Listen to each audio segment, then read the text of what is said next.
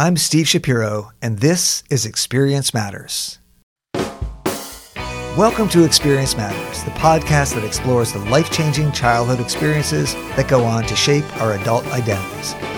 Sometimes we experience breakthrough learning in schools, but often our most profound learning happens outside the classroom, sometimes outside the school environment altogether.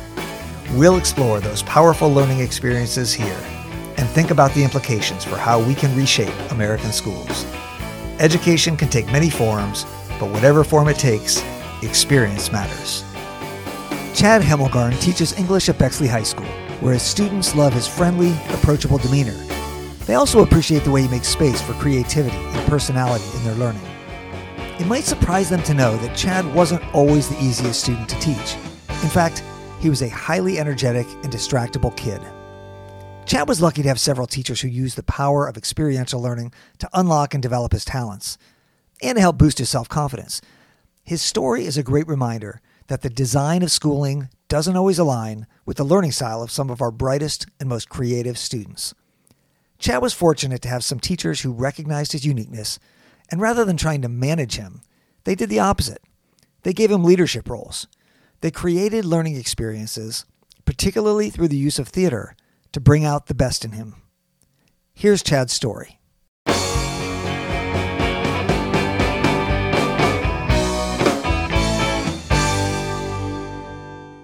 Chad Hemelgarn, welcome to Experience Matters. Thank you for inviting me, Mr. Shapiro. I am so happy. Oh, Mr. Shapiro, it makes me feel so old.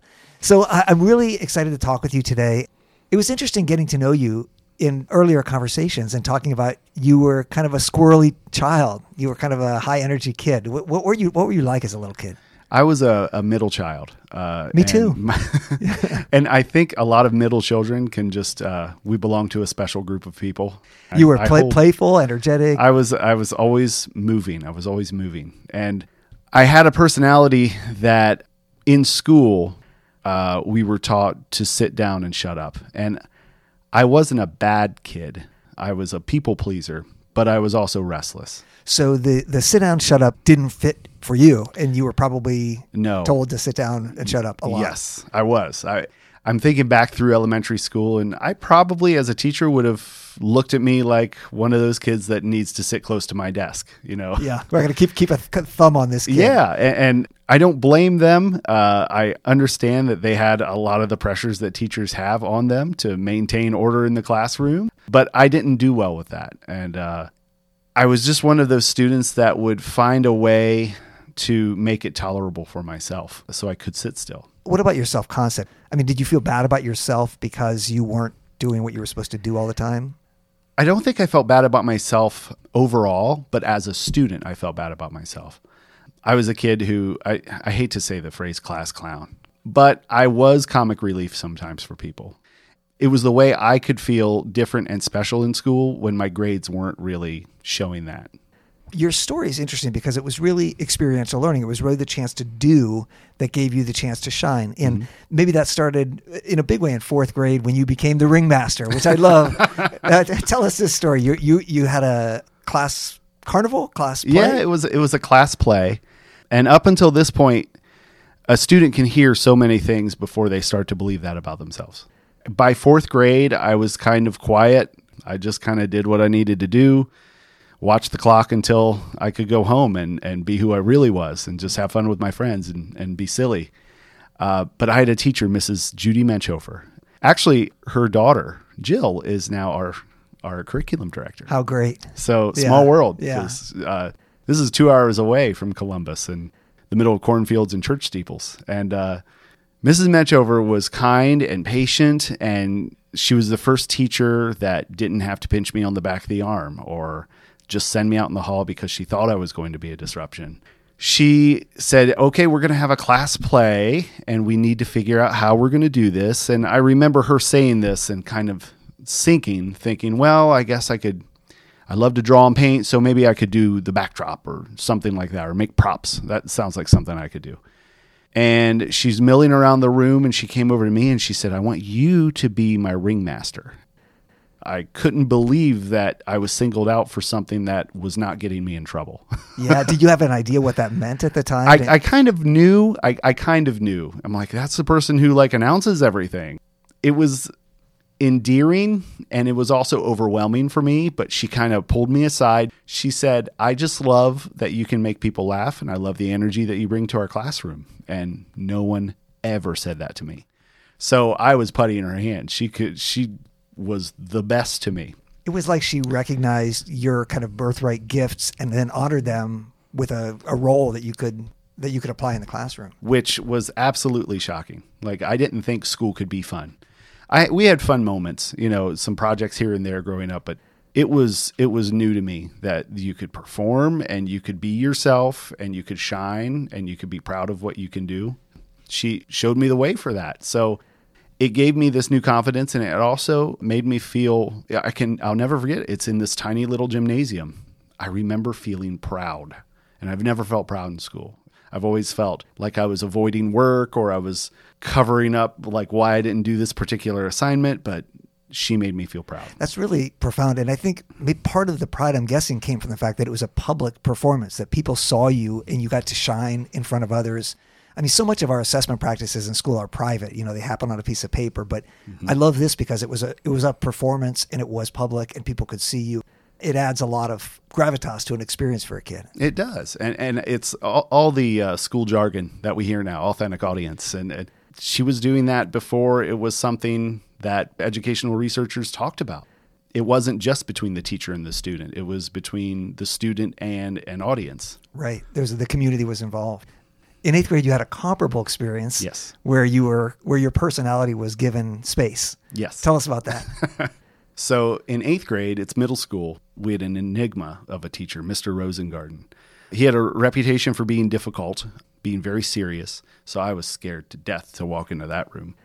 He ended up being amazing. He was a teacher that promoted project based learning before it was cool. Yeah. Uh, and, and like everything we did was a project. And I'm like, this is what school should be. yeah. What what was what was distinct about the project experience compared to say a traditional learning environment for you?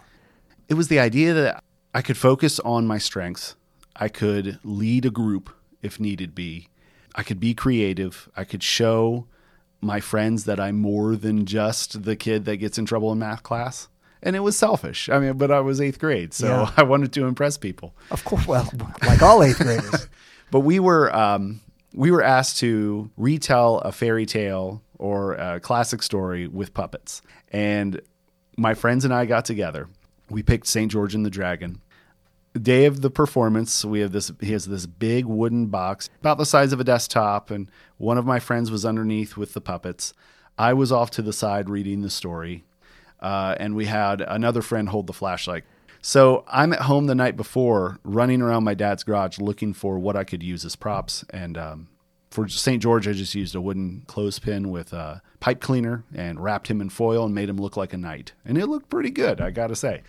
And then I needed a dragon. And of course, dragons need to be fire breathing. So I picked up my dad's butane torch. Of course you did. Of course I Of course you did. go into the house. I found an old baseball sock that was green, painted it up, and made it look like a dragon. I think I even had googly eyes on it.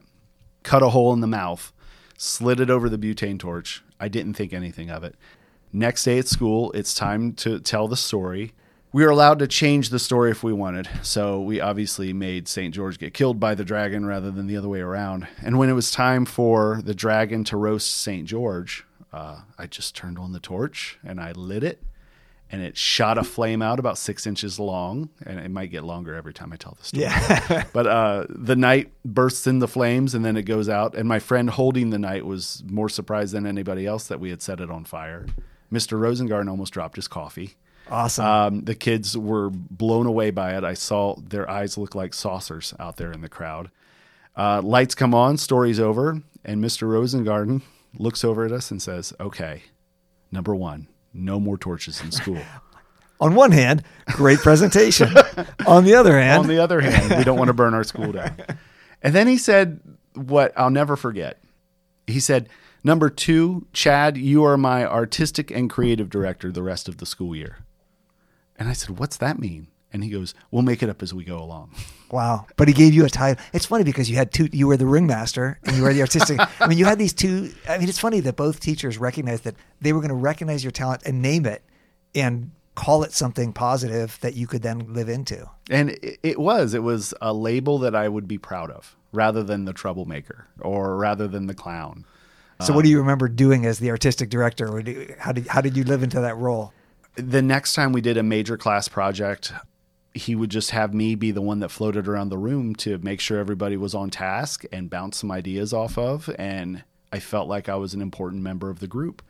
And the kids kind of reacted at first. They're like, this is interesting. And they went well with it because I was, I, I think I was giving them good ideas. Um, uh, later on in the, the year, we had a play that we had to perform. A lot of performances that.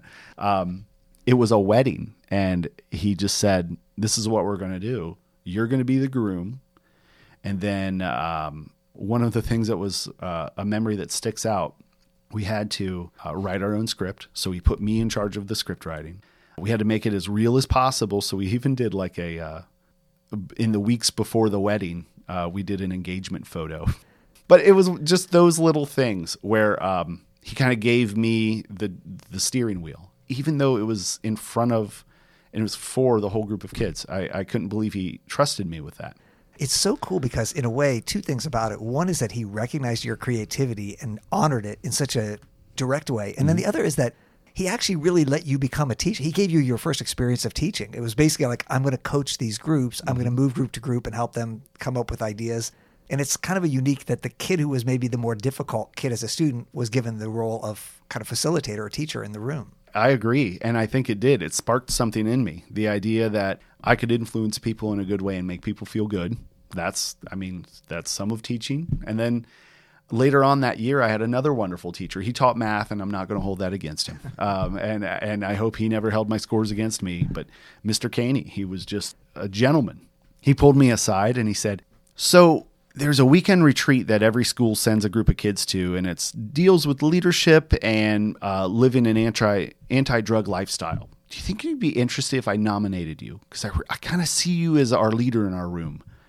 And again, I didn't see it, but he did. And I got more faith in him than I did in myself. So I said, sure.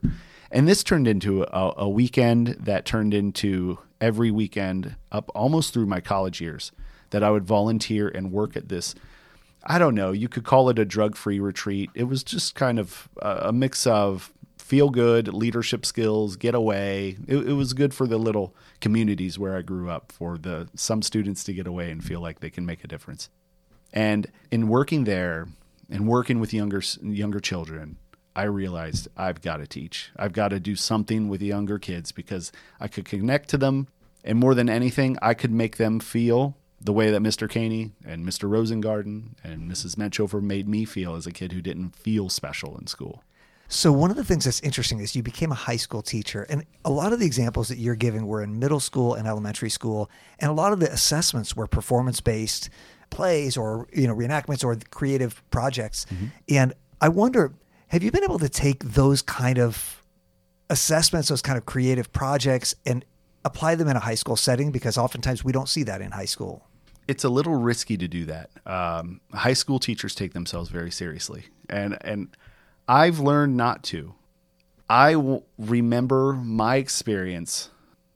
I think high school is when school stopped being fun for me. Like it, it, it turned into a job, and it turned into what do I have to do to get through this.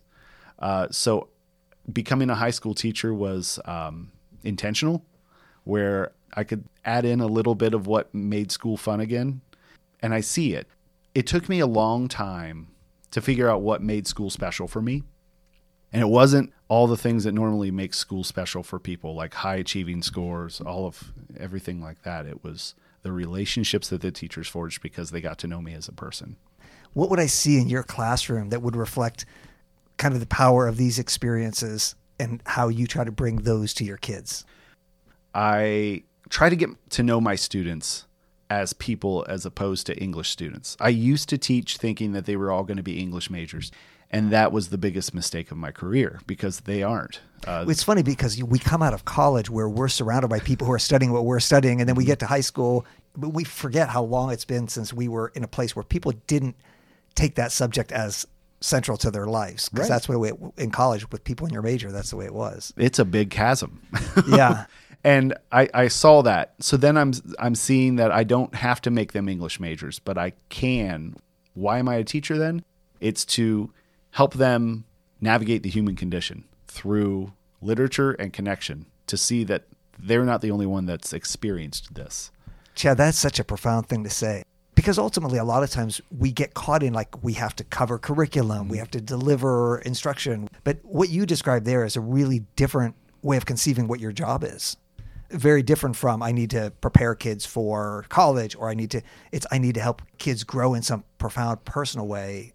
And that, that's a really unique way of, of thinking about your work. I, I, I take that perspective and I also understand the standards and, and what our job description is. So I, I kind of uh, I try to marry the two, and it it happened. It was like a lightning bolt. Um, I was not able to sit at my desk one day when I was planning out lessons for the week. Uh, it was just too full of papers I needed to grade, and I sat in a desk where Eric always sat, and Eric was one of my juniors, and he was a professional at not getting his homework completed. And I'm working on this assignment for a poem by uh, Ralph Waldo Emerson called Concord Hymn. And it's about a, erecting a memorial to heroes of the past. And he read the poem and he understood the, the rhyme scheme and all of that. And the homework that he didn't do were the questions, the comprehension questions afterwards and the application questions. And I'm thinking to myself, Eric's a doodler. Eric's not going to want, this isn't in his ballpark. This isn't his uh, wheelhouse, if you will. So what's Eric do? He draws. What can we turn this into? So it turned into let's imagine Bexley High School gets torn down and we need to erect a memorial to it, design it.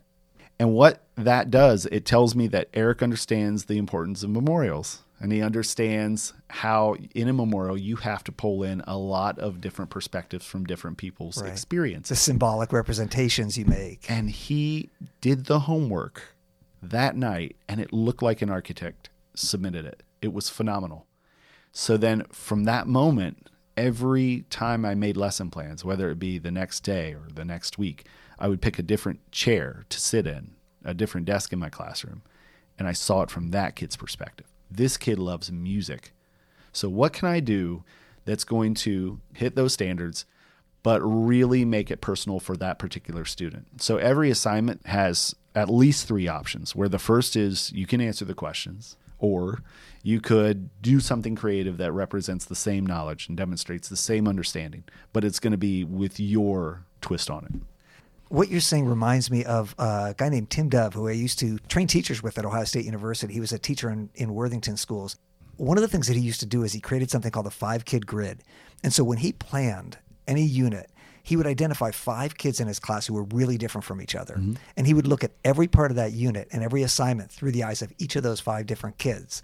And much like what you're saying, how do I create learning experiences that are going to create opportunities in the strength areas of all of my kids so that it, it's not like this will be great for these kind of kids, but terrible for these kind of kids. And in, in many ways, as you kind of identified in the kind of traditional model, there are certain kids who just always feel like it's just not working for them. And so I really love how you're always thinking about how can I make this work for all kids, even that kid who seemed disengaged or disconnected. Thank you. And it's also, I mean, it's selfish. Uh, it's it's one of my favorite parts of teaching. It's not the grading. Really? it is not. It's it's creatively coming up with a way for a kid to shine, no matter what kid it is. I try to make it as personal experience as possible. it's funny. I bet Eric spent more time on that assignment than probably most of the kids or any of the kids who did answering the questions. He mm-hmm. probably invested more deeply. He probably learned applicable skills and he was probably more proud of his work than students who had done the kind of traditional assignment. Yeah. And after that, making all those different options, Eric was just fine the rest of the school year. He figured out a way to pick what he could do in each of those assignments and submit his work. So I got someone to do their homework. And sometimes that's the best victory of the day. Exactly. And it was, you know, this classic experiential learning draw something, design something, create something. And most of the time, people enjoy creative opportunities. And sometimes people don't, but we have to give, mm-hmm. we have to exercise that for them and give them a chance to do that. Mm-hmm. So, this idea of doing something, designing something, creating something, performing something, having an outside audience for something, uh, it really changes the way school feels for kids compared to sort of the paper pencil test world. we read The Alchemist this year, the seniors, and one of their assignments was to write a real book review and post it to Amazon or Barnes and Noble. And you should have seen their faces when they're like, "Wait, so like real people are going to read this?" yeah. So you're going to want to spell things right. Yeah. and it it was eye opening for them that their voice matters. So it it continues, and then one student was going to express a, a character's viewpoint through uh, live tweeting, and she said, "I've tweeted the author of the book to see if it's okay with him, and he hasn't responded yet, but." To know that they can reach out and talk to these authors, to know that there are real people responding and looking at their work, they see it in a different way. They treat it differently, as opposed to this is just for Mr. Hemmelgarn to look at. Right. No, that's huge. I think the authenticity of students' work, and I think we have to always be looking for what are ways that we can connect students to working on real problems, connecting with real people. Because you're right, when when students are doing real work, I mean, think about your own training to become a teacher. You made lesson plans for like a class, but then when you had to actually design a lesson plan and teach it, it was like, oh, this is different. Yes. This is different. This isn't about what I get, whether I get an A or B. This is about whether I'm going to survive Right. in front of kids with this. totally different feeling. But when we can really truly put what we know is best for our students in their work and they give it back to us, it doesn't feel like work every day. It feels like this is a way that I can contribute to the bigger picture. Yeah, what you're describing is kids being joyful and engaged and learning, but also feeling really uh, inspired while they're doing it. And, and it's much how you felt as a fourth and eighth grader and throughout your childhood. I really appreciate you making time to talk today, Chad, because I think your story captures uh, what a lot of parents and kids know is important for young people, which is the opportunity to shine, to find out what they're good at, to be creative, and to find an outlet for that in school. And you had a really uh, great experience with that as a kid that you have then brought to your students, which is a gift that you've given them. I know it's, it's sometimes you ask people why they were teachers, why they became teachers, and so many of them became teachers because they were good students and they liked the school atmosphere and they liked the organization. I think I became a teacher because I wasn't a good student, and, and now I know why I wasn't a good student.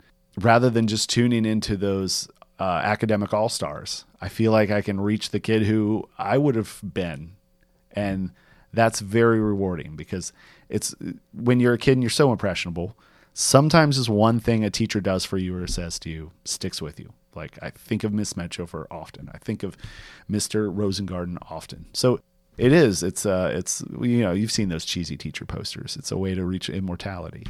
It's true. Well, Chad, thank you so much for talking. It's been a pleasure talking with you, and thank you for all the great work you do on behalf of all of our students at Bexley. Thank you. I, I enjoyed this opportunity. Experience Matters is recorded in Bexley, Ohio, in the shadow of downtown Columbus. Our producer and sound engineer is Ezra Lewis, a junior at Bexley High School. Our killer theme music was written and performed by Isaac Rowe, a Bexley High School graduate and current music student at The Ohio State University. Experience Matters is supported by the Bexley Community Foundation and the Bexley Public Library. My name is Steve Shapiro, and you can look me up on Twitter at Stephen T. Shapiro or on my website at stephenTshapiro.com. Here's a secret to life that I've shared with thousands of students and, of course, with my own children. There is no such thing as an interesting person. There are just people who do interesting things. You can be one of them. All you have to do is seek out and say yes to new experiences.